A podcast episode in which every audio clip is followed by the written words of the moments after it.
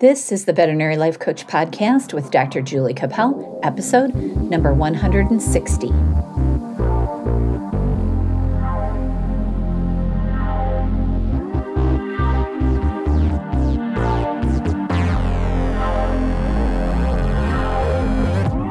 Hi, veterinary friends. It's Dr. Julie Capel, and this is the Veterinary Life Coach Podcast.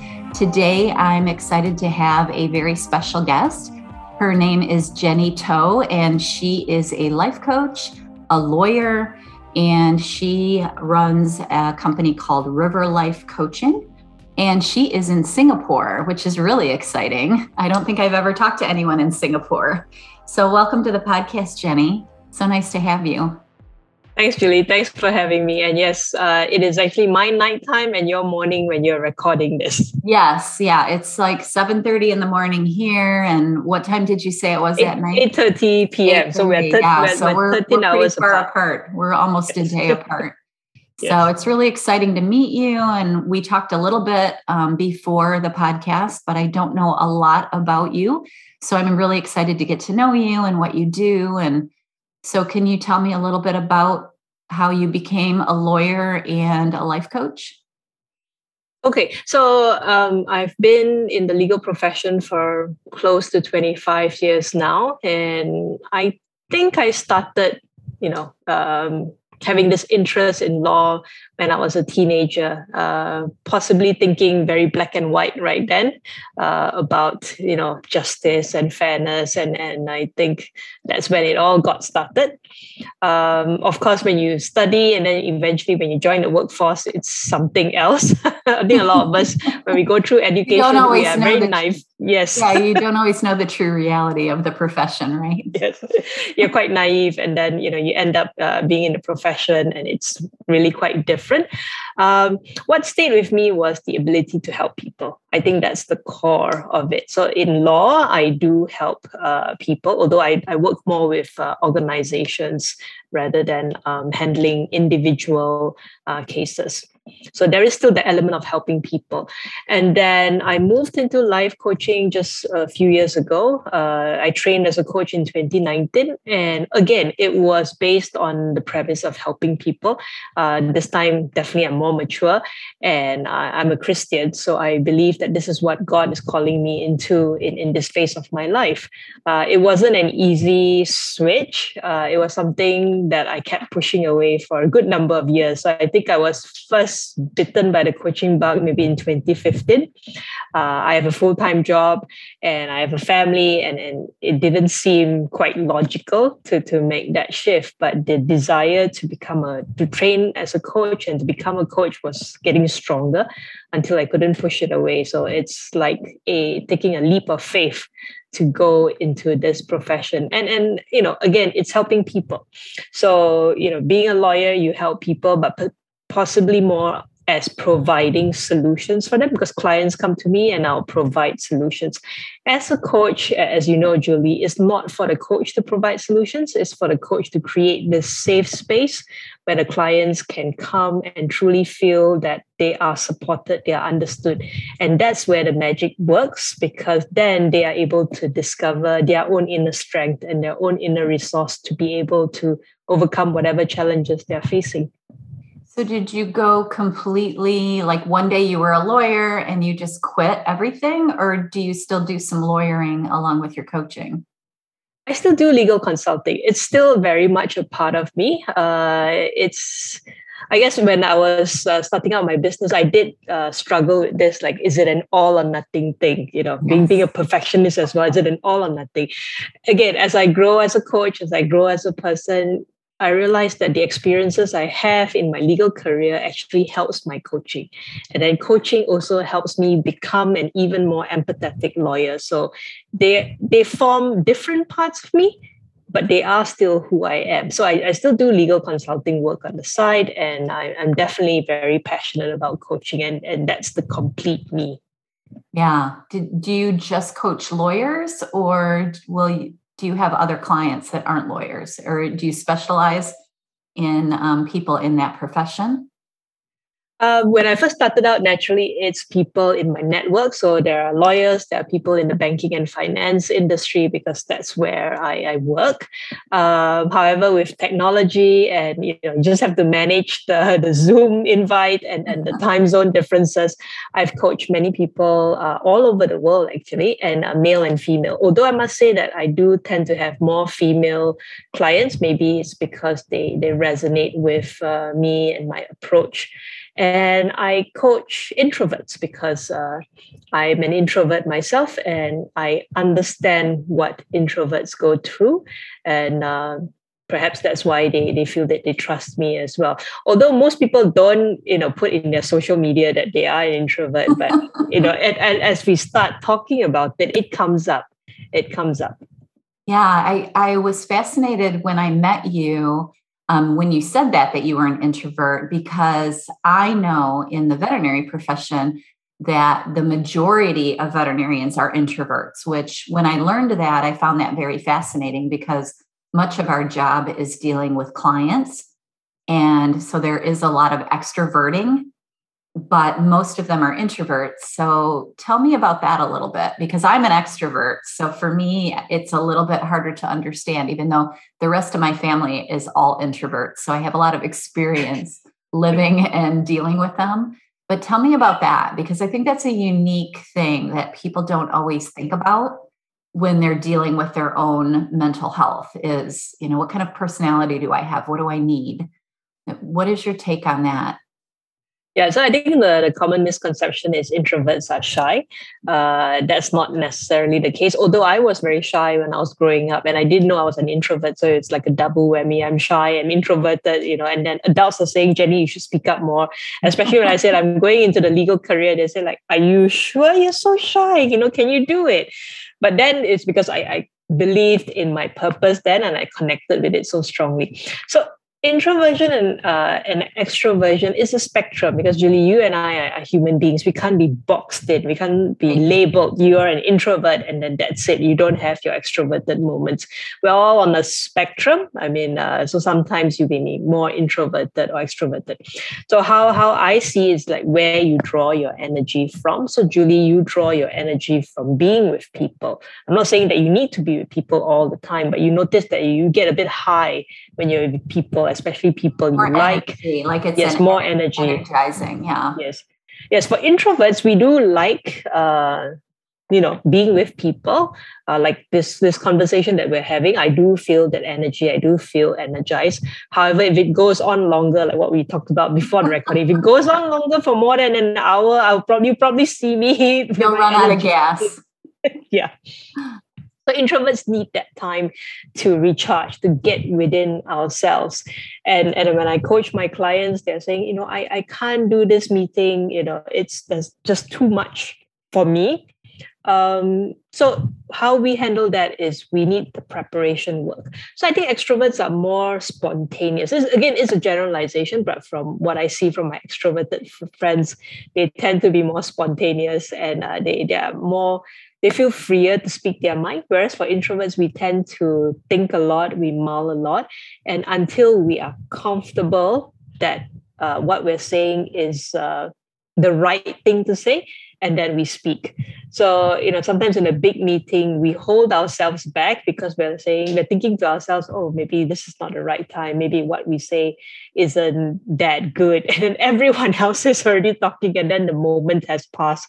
So, one tip I, I coach my clients is you uh, tell me about your threshold, you know, then they say, oh, it has to be 100% perfect.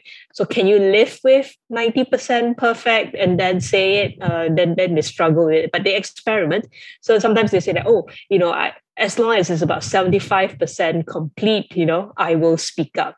And a lot of prep work is is uh, has to go into it so if they know the chair of the meeting they can actually tell the, the chairperson beforehand can you call on me? You know because extroverts don't need to be called upon. They'll, they'll just go in and they'll start speaking. So you might need to use that kind of tactic if you if you know the chairperson of the meeting very well saying call me. I don't want to be the first one but can you call me to be the second one? Like make it almost, almost stage. forcing yourself to speak up. Yes But when you speak and you connect with the reason for that topic and all that, uh, introverts speak beautifully, and because they're so passionate about you know what they believe in. Yeah.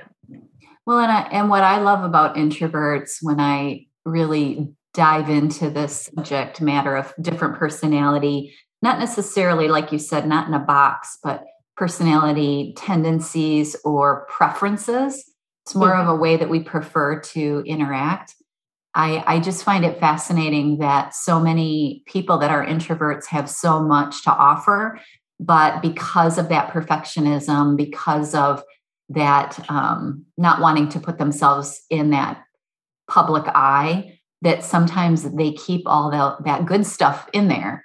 So, mm. how do you encourage them, other than asking the person to call on them, but how do you encourage them to be confident enough to offer what they have in in their brain out into the world and and not feel like um, something bad will happen.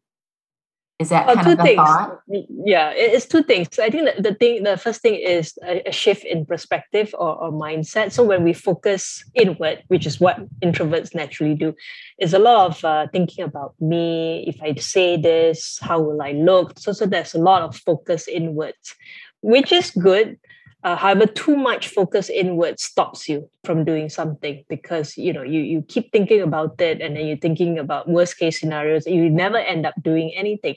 So I encourage my clients to think about if uh, you don't produce this speech, if you don't uh, speak up in this meeting, if you don't ask for your promotion, you know what's the consequence of that who is losing out here so it's whether you are depriving your audience from a very powerful message whether you're depriving your team members from a great idea so you focus outwards if i don't speak up if i keep this all to myself who's losing out so when they think that way then they realize that oh it's just myself. I'm just limiting myself, you know, and I've been doing that for so long. So there's a slight shift. With that slight shift, they will realize that you know it's a bit of a waste if they don't speak up if they don't do what they've been thinking in their minds all along. So it's, it's quite amazing. So when they do that and they connect with the reason why they need to do that it's almost like nothing can stop them. So mm-hmm. so that's that's that shift.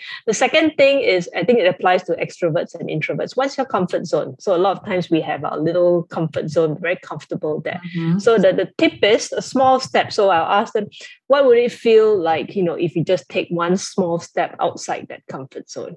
So just say for networking, which is like a bad word for introverts. If you say introverts network, everyone's they automatically get a headache or something like that. So what's a small step outside your comfort zone for networking? So you have a target, you go to a party, uh, you know, whether professional or personal, you make it a point, you tell yourself, I'm going to connect with three people I'm going to find out something unique about these three people. As long as I meet my target of connecting and finding out something interesting about these three people, I've done it. you know, so that's a small step. So sometimes you say, oh, it's two, or more ambitious, some might say, I need to get to know five people. But you have like a target and then you go in. Uh, and then when you achieve that, it, it gives you that sense of accomplishment. Like, wow, I did it. It's a small step outside my comfort zone. And the next time you go for a meeting, yeah, small goals. And the next time you go there, you're like, okay, I've done it with three. Now I'm going to go with five. And before you know it, in the beginning, like you said, it's like forced to be extrovert. But then after that, you start to enjoy it and you know your limits. So just say you set aside three hours to be in that party. Then after that, uh, you know, just just make sure you have an escape route, an exit route. So I actually was on another podcast show, and she she's also an introvert. She said, "I always drive because then I know when my three, three I don't have to depend on my friend to drive me home. I always drive and my three hours is up. I have a car to go, you know, to go home. To so be so alone just, in the car. Yes. or just drive away. So you don't have to depend on your extroverted friends. So I was like, okay, that's quite a good idea. So a lot of times extroverts feel that you know, is something wrong with me? Why can't I stay at this party longer with my extroverted friends? And I, I really encourage people to realize we're all different. There's nothing wrong with you. If you can only stay at that function for three hours, that's fine because you've really shown up for three hours. And if you really made connections and learn new things, then that's great. You don't have to say, oh, why can't I stay as long as the other person? There is nothing wrong with you. Well, and I think if you remember that most people are thinking about themselves more, more than they're thinking about you, because I think we have a tendency to worry about what we say or what we do, and that people are going to focus on us and think badly about us or, you know, something's wrong with you. I think if you remember that if you just ask people about themselves, especially an extrovert, you'll get all the talking and all the information, and they're not thinking anything about you. They're not judging you they're not worrying about you. And um, i think we we have that this idea that what what we say is so important and and that somebody will judge us. But i think that if we remember that everyone has that self judgment going on and worry that we that we just open up to that that it's so it's so freeing because nobody's judging. You know they're they're judging themselves more than they're judging you when you're in that situation and it's true. I like your tip. I've heard that before and I've used that before. Uh, just ask people questions and just be really curious. And you'll find that that person will just be so willing to tell you things. And it's a skill that I have with coaching. You know, I don't have to speak that much as a coach. I will just get curious and ask what's going on. And then that's when the client really, you know, really shares from the heart. And at the end of the conversation, whether it's coaching or whether it's a social function, that person really felt listened yes. to a certain extent, understood, and will think, you know, Julie, you're amazing. You know, that was a pretty amazing conversation, all, right? Yeah, you're thinking, I only asked two questions, you know, and because people need to be heard and understood. And a lot of times in our busy lives, I think we say, I hear you, I hear you, or you're hearing that person preparing the answer, you know, kind of like waiting for that person to pause, then you jump in to say something. So when you have that kind of conversation, the other person doesn't really feel that uh, he or she is understood. You know, right. it's, it's a different level. Yeah. Well, and you don't have to put on a show and be the person that tells everything about your life. If you just ask people questions, then that will kind of naturally flow and you'll find commonalities and things, you know, things that you um, are curious about, you'll learn about. I, I just think that asking questions is so powerful. And so, if you can get over that pressure that your brain puts on you to be perfect and ask the right questions, it really doesn't matter what you ask. As long as you're curious about that person, it, it'll open up the conversation so much. Yes. Yes. And. I mm. remember earlier on in training as a coach, we were all you know, trying to think what's that powerful question that you want to ask, you know, and then to the extent that some of my peers actually printed out list of powerful questions to us. That's a great tool. I think for all new coaches, you know, that, that's really great.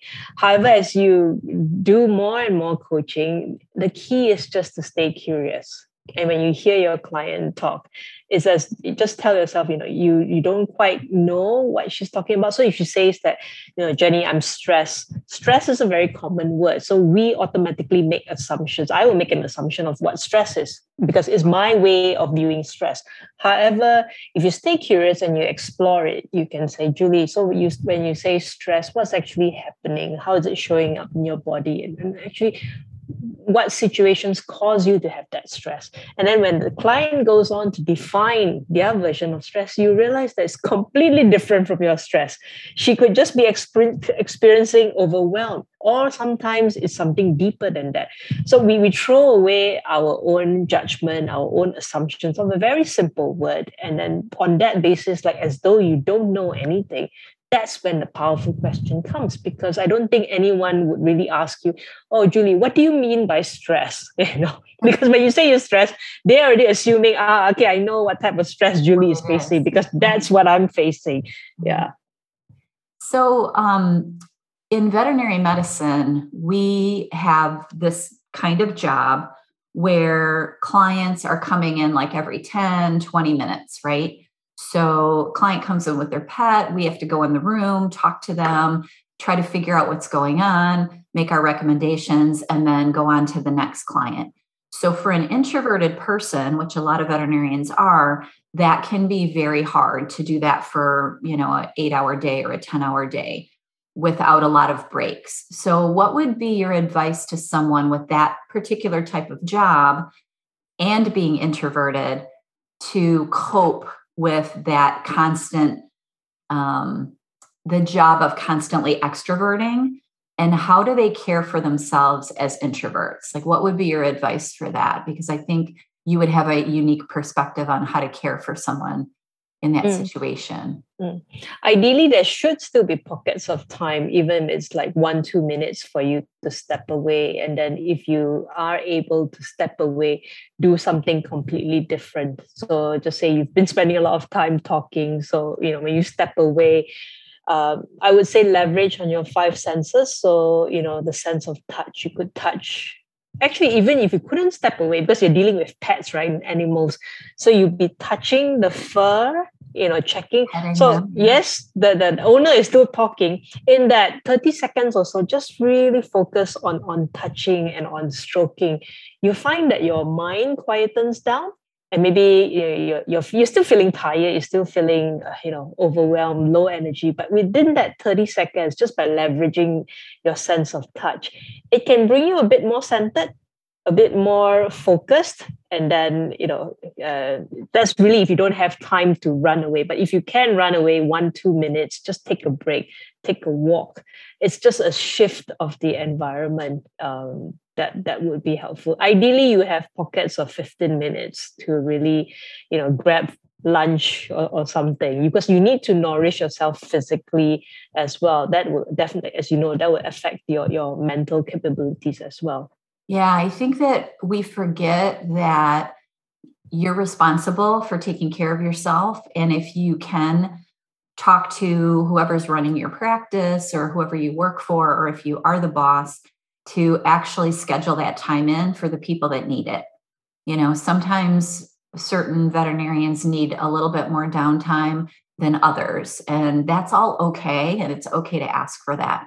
And when I'm talking to some of my coaching clients, I always encourage them to try to figure out what they need and then ask for it so so they can take care of their mental health because if you're an introvert and you're constantly extroverting it's going to be difficult. You're going to have a hard time going to work every day when you've got that on your mind. And I like what you said about petting the pets because sometimes if I'm feeling overwhelmed by the client, I'll just put my stethoscope in and I'll listen and I, and then they usually will stop so I can just think for a minute and I can just kind of go inside. Even being an extrovert, sometimes the clients, you know, yes. constant talking is overwhelming.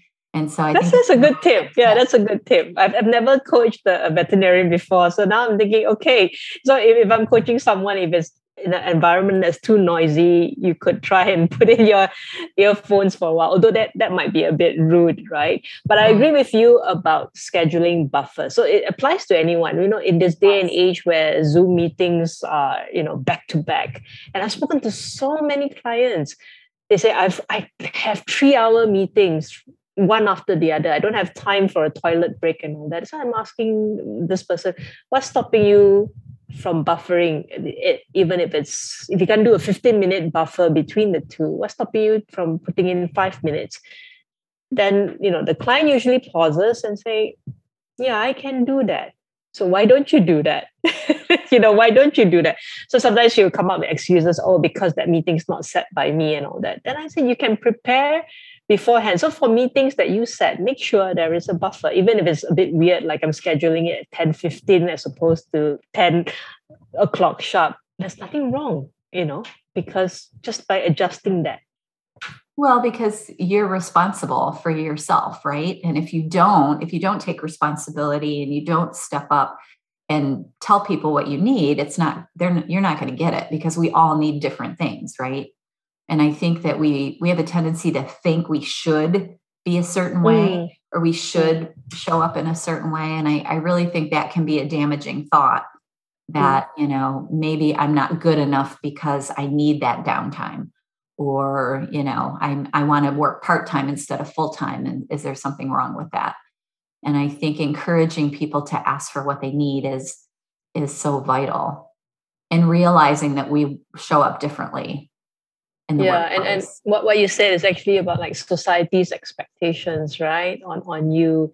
And and being a woman sometimes we tend to push ourselves more because we feel that we have to prove ourselves more than than a man which has some truth at least now i'm seeing that there are changes although we're far we're still very far away from you know gender equality but there are definitely positive changes than I, when i first started working like 25 years ago. Yeah.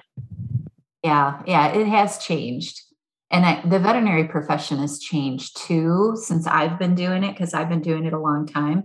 And people are speaking up more for their mental health. They are asking for what they need but I also see so many people that feel like they're a victim to their profession. Do you see that in the law? The oh, people oh, yes. that work in law? Yes. And, and actually recently as, as recent as today, there are articles in the newspaper about young lawyers leaving the profession because mm. of burnout. It's, it's an ongoing problem. I've heard of this when I was a young lawyer myself, and because of the hours that the demands, and I recall that I didn't have a life over weekends because I was preparing my case brief. So it was quite sad, you know. so I, I that that resonated with me. I think with this kind of uh, high stress, uh, hectic profession, there needs to be a change across the board. So, I mean, if, if the partners in a law firm are also working this horrendous hours, they expect the juniors to work the same. So, there must be a change in the mindset and the approach that you do things across the board. Mm-hmm. Yeah. Of so, the leadership, right? Yes. Yes. Yeah.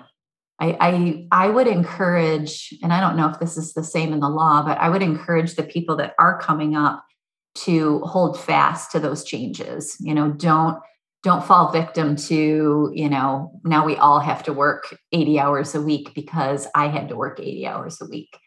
You know i it i think it's a it's a trap that we get ourselves into. True. Uh, at the, same time, we're only human, Julie. So if you had work 80 hours a week, you would feel a bit resentful if your junior is only putting in like 50 or 45 hours. You're, you're thinking to yourself, I worked that many hours and I made it. So how can you make it if you make if you work less? So again, it's a very difficult mindset to shift. It can be done. It just somehow you know you have to see what the big picture is because it's not helping the legal profession if all the junior lawyers are leaving then there'll be a shortage. Similarly, with medicine, with veterinarian uh, medicine, you know, if everyone who starts two years in they they leave, there will be a shortage in the long run. Yeah, and that's what's happening in our profession for sure. We definitely have a shortage of, of veterinarians, and mm. um, and that's one of the reasons is because they are leaving um, the profession either leaving to go part time or just leaving altogether, which I find mm. very sad. You know, mm. I, I think veterinary medicine is such an amazing profession and I want everyone to stay in it. And that's one of the reasons I'm doing what I'm doing to help them stay in it so they can, you know, gain some tools to, to be healthy mentally so they can continue to do this amazing work.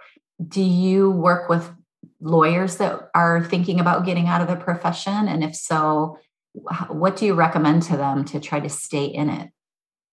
Yeah, so so definitely that's that's quite common, and I don't recommend them to stay in it if they've really uh, thought through and, and they feel that that's not what they want. Yeah, right. so, so a lot of us may come up with a law degree. Uh, however, it doesn't necessarily mean that we need to go through the traditional route of becoming a, a lawyer in a law firm and you know billing hours and all that. So it's just again to, to, discover what the client really needs. So i've coached uh, young female lawyers who feel that okay this is the time that i think i need to shift a bit either in, in my my job because i'm going to start a family. So i'm not saying that if you want to start a family you have to sacrifice your career. It's just finding that right adjustment. It's not even about balance because nowadays what is balance? It's, it's your work seeps into your life and your life seeps into your work. So it's just finding out what you want, what your priorities are. So some people, you know, they would decide that at this point in my life, maybe for the next three years, career comes first. There's no right, no wrong. So if, if that's the case, you know, I'll coach that person to see like, okay, what's the next law firm, you know, she should go to to really kind of boost her career because she has the three-year plan. However, if someone feels that I still love the law, but I cannot keep these hours because I'm getting married and I'm going to start a family. So what can I adjust in the meantime while I still stay tapped into the profession? and then you know build my family yeah so so it's finding out kind of like their roadmap and, and everyone's destination is similar and yet different they, they all lead to somewhere so it's really understanding getting your client to hear their own thoughts out to, to see that vision out and i think that's when you know they start getting clearer about what they want yeah to really understand what you want out of your life overall and hopefully, it, your career that you've chosen can be a part of that. And I really think that it can. I think you can design most careers to look exactly the way you want them to look. You know, you and I, you went through law, you started coaching. I'm a veterinarian, I started coaching. And to kind of blend those careers and, mm. and keep in that world, I think is is something that is really fascinating and and building that kind of life that you want because you said helping people was part of you becoming a lawyer and now it's it's becoming a life coach and helping people you know carry on with their law career if they want to and moving into something else if they want that as well. Mm, yeah. And sometimes i ask them you know i know it's a very common question where do you see yourself five years ten years from now right? It's a common question but do people really think about where they see themselves in 10 years time? I mean really like from now you know picture yourself a day 10 years from now what are you doing? Who are you with what are you feeling you know and, and where are you just imagine a day 10 years from now and then make it as real as possible then they start getting insights like oh actually this is where I want to be 10 years from now. And then you kind of reverse engineer and move backwards to where you are today. So, what do I need to start putting in place? What do I need to start doing so that eventually 10 years from now, I am there? Right, right. Because if you don't visualize it and picture where you want mm. to be, then you're just kind of wandering. Yes. And you kind of like, oh, okay, this this guy is 10 years ahead of me and he's doing that. So, okay, traditionally, my career should be that way because he's made it and this is what 10 years from now is fine if your vision is exactly that but at least you've did this exercise to discover that oh yeah this is really what i want if you've done exercise and you realize that's not what you want, there, there is no judgment there. It doesn't mean that you have to follow this path. You know, gone are the days when, you know, our parents put us through school and say, okay, you need to come out as this because I put you through school for this particular career. Now everyone's pivoting. Everyone's, like you're saying, designing their careers, you know. Yeah, it's fascinating. And I, I really think it's good for people to think about. Yeah. So, do you have any other um, common tips that you use for people that are in that situation where they feel a lot of pressure from their career and they're struggling a little bit to decide, you know, what's their next step? Like, do you have a kind of a common thing that you talk about with your coaching clients or with your lawyers? To help them navigate? Well, lawyers, they're very analytical. So it's always asking them, what, what are you certain about? What are you really clear about? You know, because a lot of times we, we, we talk about the uncertainty. We talk about like, oh, I don't know what to do.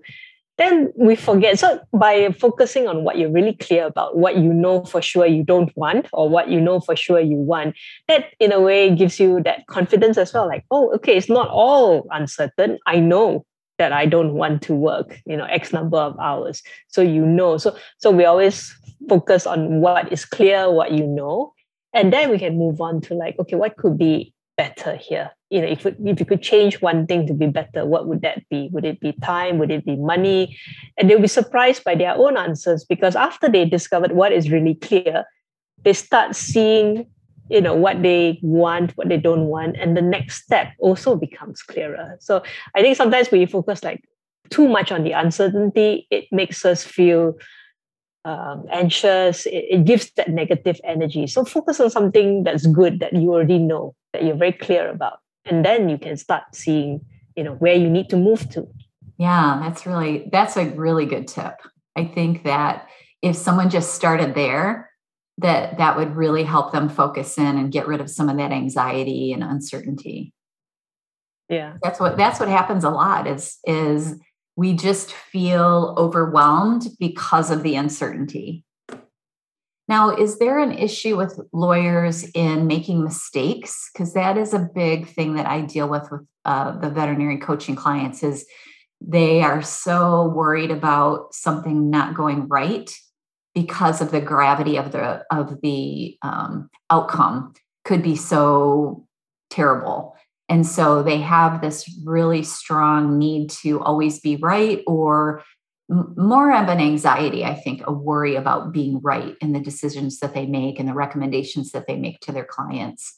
Do you see similar mm. things with lawyers? Do they have that? Not not just lawyers. Actually, it's like anyone I, I coach that comes up a lot. Uh, you know, if I make a mistake, you know, how will that affect me, affect my team, affect this project? So again, there's a lot of high expectations on oneself, and really not having empathy for yourself. So I, I, usually play with it. I said that, you know, imagine your best friend, someone you really love, is going through exactly the same thing you're going through, and then she makes a mistake. What will you say to her?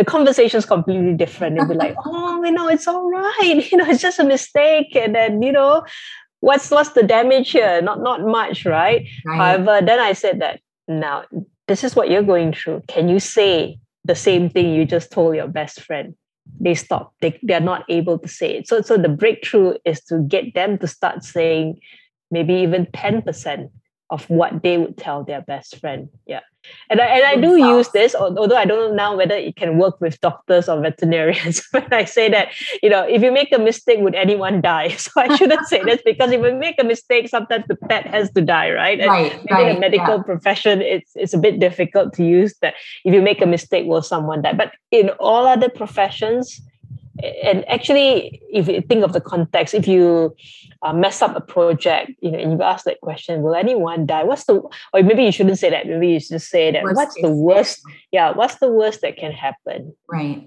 And I actually recently coached a client, and she thought about it, and she said, "Oh, the project is delayed for two weeks. That's the worst that can happen." so when you put that out there, you hear yourself say, "Oh, the worst can happen. The project will be delayed for two weeks." It's not even financial loss; it's just right. a timeline. Yeah.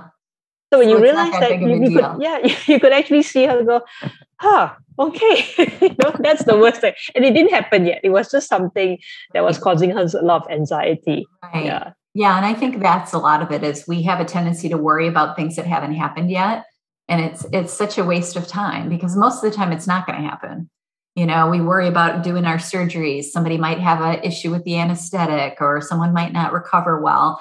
I do it myself. I go into a surgery and i'm like oh this might not go well. And you know 99.9% of the time it goes great. And so we worry about the things that almost certainly are never going to happen. And so it's a it's a lot of mental space wasted on on things that probably will never occur and mm. that it's a very hard mindset to get out of but i think we do definitely have to work towards it yeah. and then the fact that you say that you're worried about it that something can go wrong you are attracting that so, yeah. so you are losing focus, right? As you know yourself, when you go to surgery, if you're worried about so many things, you are losing focus. And that's when mistakes that's happen. That's when mistakes happen for sure. Yeah. Uh, yeah. and then the one percent that you know you you worried about it happens if you think about your career julie i'm, I'm sure you would say that i handled it. It happened. Mm-hmm. i somehow handled it with help or by myself or you know it, it somehow not saying it somehow worked out for the better but you could handle it. You didn't break down you right. it, yeah you have the skills. Yes you possess yes. the skills to handle whatever comes up and that's part of the the beauty of doing your job and being good at it is is being able to handle it in the ups and downs yes and we see and I think I think empathy is also very important. And I think for all this kind of high stress uh, profession, uh, it's, it's just we, we don't practice empathy on ourselves. On ourselves. Yeah, that that is a big thing that we have to remember. Right? Is having empathy for everything that happens. Yeah yeah. yeah. I like the saying, don't sweat the small stuff. And then it goes on to say that everything is small stuff. you know, and it really is true. If you've been through anything significant in your life, with your family, with your children, with your parents, you know, y- you realize that, that it is all the small stuff and not focusing yeah. on it. Well, this is, is so much fun to talk to you. Is there anything that um, I didn't ask you that I should have asked you? Anything that you want to offer to my audience or whoever's listening to us out there, the lawyers? I'm hoping that the lawyers and the veterinarians are listening yes. to us and everyone in between. Yeah, I, I think, uh, again, it's generalization, but I think possibly these people in, in, this kind of profession I suffer from is we don't take care of ourselves. And that's been like one of the trends that we've been talking about as well. Don't feel guilty about self-care. And, and of course, a lot of people that, that sounds very trendy now. They say, oh, self-care is not selfish. And I think even for myself, when I first thought of this idea of self-care, I, I would tell you, Julie, I don't have time to go to a spa for half a day, right? So that's the traditional way of, of self-care. Mm. Whereas what we've talked about, buffer, buffering 15 minutes between meetings that's self-care taking that five minute walk outside your office or telling your receptionist i cannot see anyone for the next 15 minutes that's self-care waking up in the morning and just just appreciating you know the fresh air that's self-care so if you talk about it, self care is so easy. It's just that we have to shift our definition of self care. We can't do yoga for you know the, the whole day, and we can't check ourselves into a spa, but we can do all these other things. And when you do all these other things, you feel that life is more meaningful. Yeah that, that would that's what i would encourage uh, your your listeners. And also encourage both of us that yeah as coaches yes. we cannot let our cup get too empty as well. We need to fill up our cup so that you know we can help others. So that we can help our clients right? Yes. yeah both as a coach and as a as a professional. You know i really think yes. that that's why we got into this work is to help other people like you said at the very beginning and i think if we remember that that that that's our focus also taking care of ourselves because we're one of those yes. people, right? Yes, we, we tend to give and give and give as well, and then you mm-hmm. forget, right? So right, again, and if you're an introvert, you know, just be very mindful of your energy level. Use that as a signal. There's nothing wrong with it. Just use it as a signal to, to realize that okay, I need that 15 minute break, and there's nothing wrong with it. Right. And if you work with an extrovert, realize that they're not going to get that unless they're self-aware and they've studied personalities and, and you have to definitely explain that to them.